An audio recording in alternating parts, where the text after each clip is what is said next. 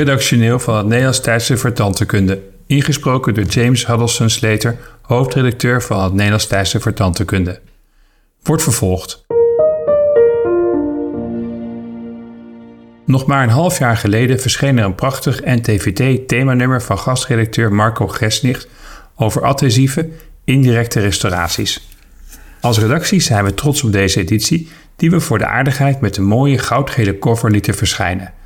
In het nummer werd ingegaan op een aantal zeer relevante en moderne aspecten van de adhesieve, indirecte restauraties, zoals het gebruik van een directe adhesieve laag op het dentine direct na het prepareren.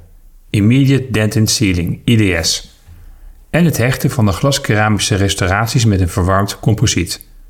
Marco gaf aan dat het niet meer nodig is om gezond tandweefsel weg te slijpen als ondersnijdingen eerst met composiet worden uitgeblokt en dat een indirecte partiële restauratie anno 2023 daarmee dus nauwelijks invasiever is dan een directe restauratie.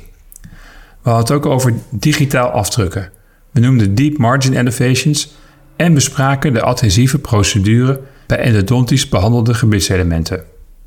Maar zoals in de wetenschap wel vaker gebeurt, roept een goed artikel meteen weer een aantal vragen op. Zo geldt dat kennelijk ook voor een goed themanummer, want bij het verschijnen kwamen er meteen vragen op en die gingen vooral over een buitencategorie adhesieve restauraties, de diepe adhesieve restauraties. Diepe restauraties. Diepe restauraties zijn over het algemeen lastig en dat was de basis voor een aantal vragen. De eerste. Hoe krijgen we de preparatie onder rubberdam?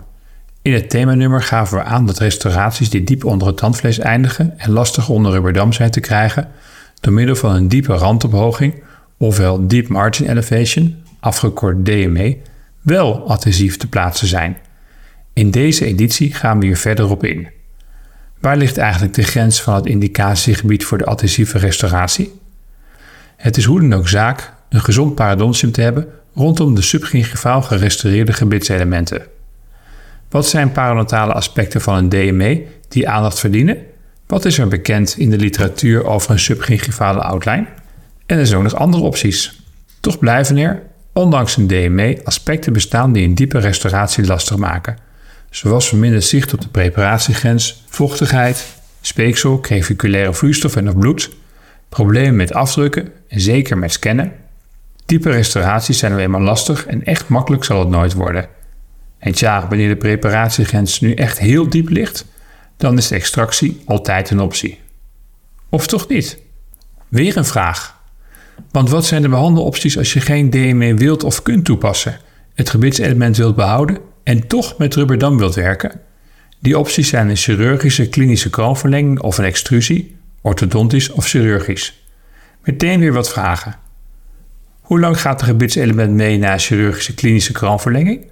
Hoe wordt een chirurgische extrusie in de praktijk uitgevoerd en wat is een indicatie om zoiets uit te voeren?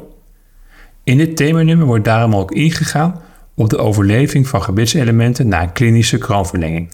En die chirurgische extrusie?